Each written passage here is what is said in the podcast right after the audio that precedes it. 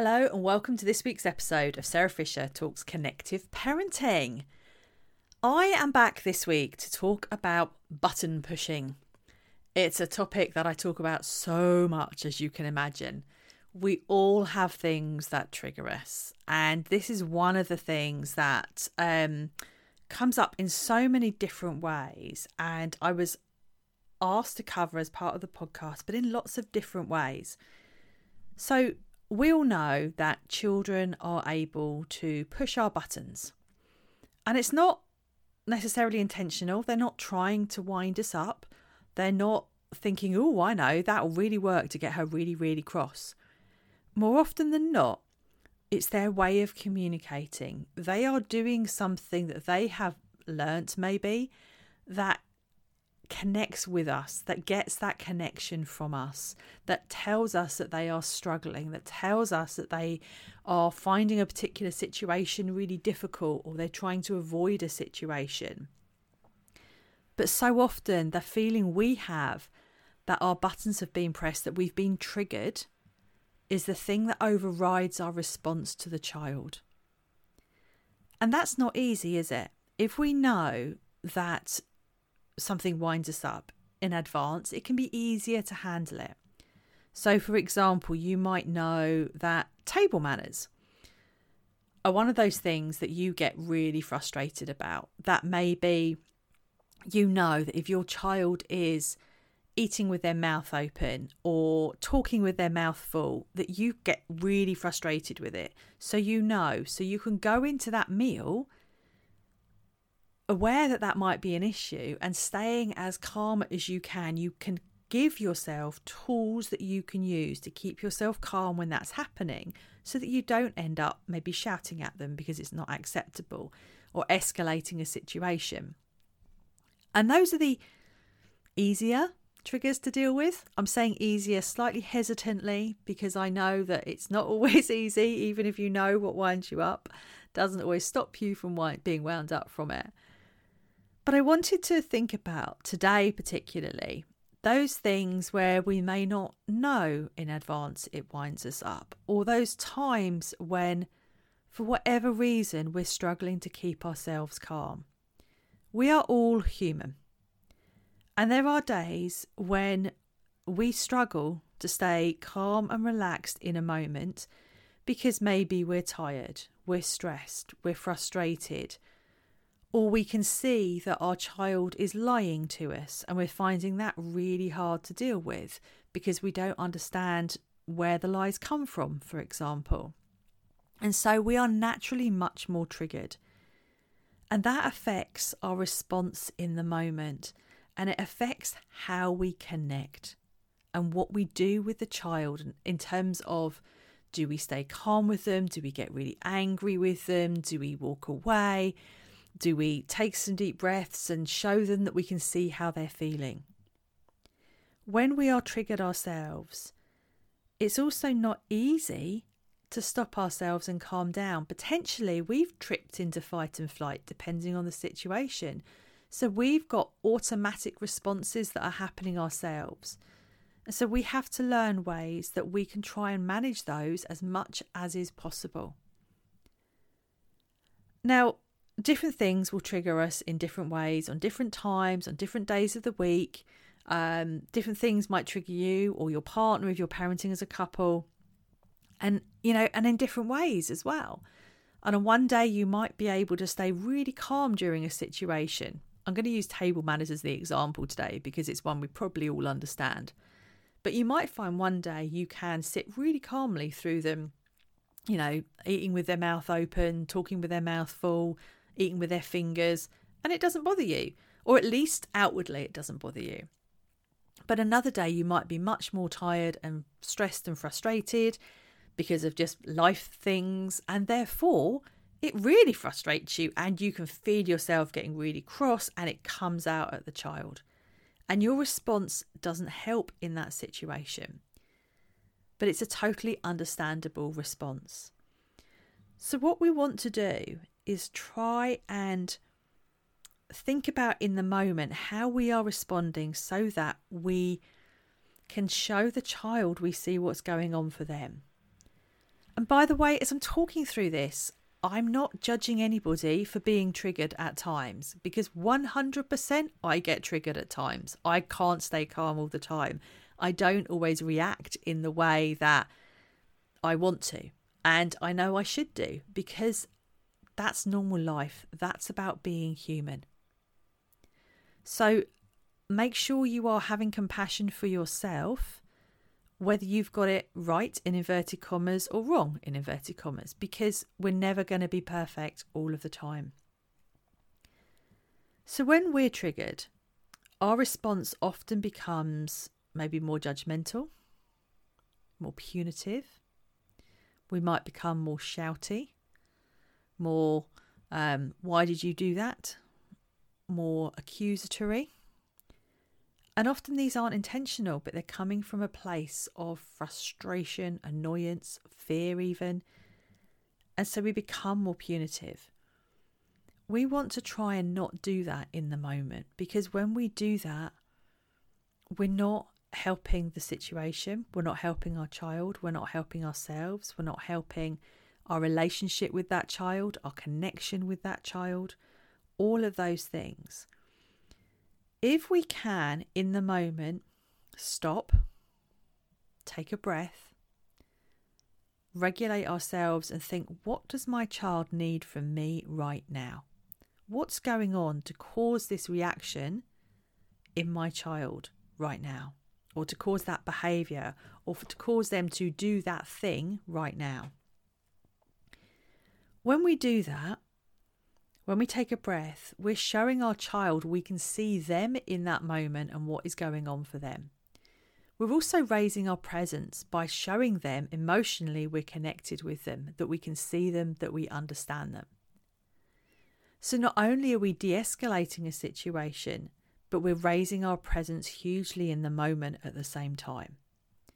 And I know this isn't easy. Oh boy, do I know how hard this is sometimes. You know, if you have something that really, really frustrates you, it can be very, very hard to respond in a calm way. So, for example, if you know that your child has lied to you, you know, maybe they're standing there with chocolate all round their face, but swearing blind they haven't eaten any chocolate. You know, they, no, no, mum, I didn't eat the chocolate. I haven't eaten the chocolate. But you've got chocolate all around your face, sweetheart. Can you tell me how that's happened? No, I haven't eaten any chocolate. Well, it's round your face. Can you tell me what has happened? But, Mum, I didn't eat any chocolate, I promise you. And as you can see, that just escalates. You get more and more cross, and actually, you're not getting to the bottom of what's going on. They're starting to feel bad. You're starting to accuse them. They're starting to hear their negative narrative of themselves. You're starting to see a negative narrative. We've let their feelings, their way of communicating what's going on for them, override how we respond because we've been triggered by the way they've chosen to do that. And I say chosen in a way, in an understanding that it's often a subconscious choice, it's not an active choice. And so when we are in that situation, actually, if we can stop and say, Oh, you seem to have eaten all the chocolate. Wow, did you have fun? Was that, did it taste nice? We're connecting with them in a totally different way. Because if they're lying to hide the fact they've eaten it, we need to understand what's going on there. It's exactly the same as if in the mornings when you're trying to get shoes on to go out to school and they are being triggered, and we say to them, Put your shoes on. Now, put your shoes on now. And we keep saying, Come on, put your shoes on. You need to put your shoes on and they're not doing it and they're getting slower and slower and maybe they're getting more and more angsty and we're getting crosser and crosser and they are. We're not getting anywhere. There's a reason that they're not doing things. They're struggling. They're communicating. They're showing us they're struggling. What we're not doing in that situation is showing we can see their struggle. So if we can stop and take a breath and say oh wonder what's happening now. Wonder what they need and then say to the child, Do you know, I can see you're struggling. Would you like some help? Or would you like a hug? Or what could I do to help? Something like that. We're showing them we can see what's going on for them in the moment and we are changing how we respond. this works across the board. So as I talked about that example of lying, you know, if they're lying, they're they're fearful of something. They're trying to hide something. They're trying to avoid a feeling or emotion or a situation. If they can't put their shoes on in the morning to go to school, there's something they're trying to avoid or tell you or show you or, you know, they're feeling that they're having. If they are you know, just doing something at the table that they know is going to wind you up. What is it they're trying to show you? What is it they're trying to express? What is it they're trying to avoid, possibly, or hide from? All of these things, we need to think about what is sitting underneath it. And when we can, in that moment, take that breath and think about what they need in that moment, then we are able to raise our presence with them hugely. It also de escalates brilliantly, but we're raising our presence with them. We're connecting with them. We're showing them that we can see what they're, that they're struggling in that moment and maybe even what they're struggling with. And when we do that over time, it, it creates that stronger bond, that sense of safety and security. And it means that over time, they're going to be able to talk to you more and express more and more to you without having to find other ways round of doing it because they will learn it's safe to talk to you. They will learn that it's okay to tell you what's going on or to say, Yeah, sorry, mum, I have just nicked that bar of chocolate and eaten it all. And yeah, it did taste really, really nice. That's where we want to get to with our children. And of course, it takes time. For some children, a lot longer than others. But when they're pressing our buttons, Instead of us getting really cross and saying, God, why do they keep doing this? It's driving me nuts. They've got to stop pressing my buttons. We need to think, okay, what is going on beneath this?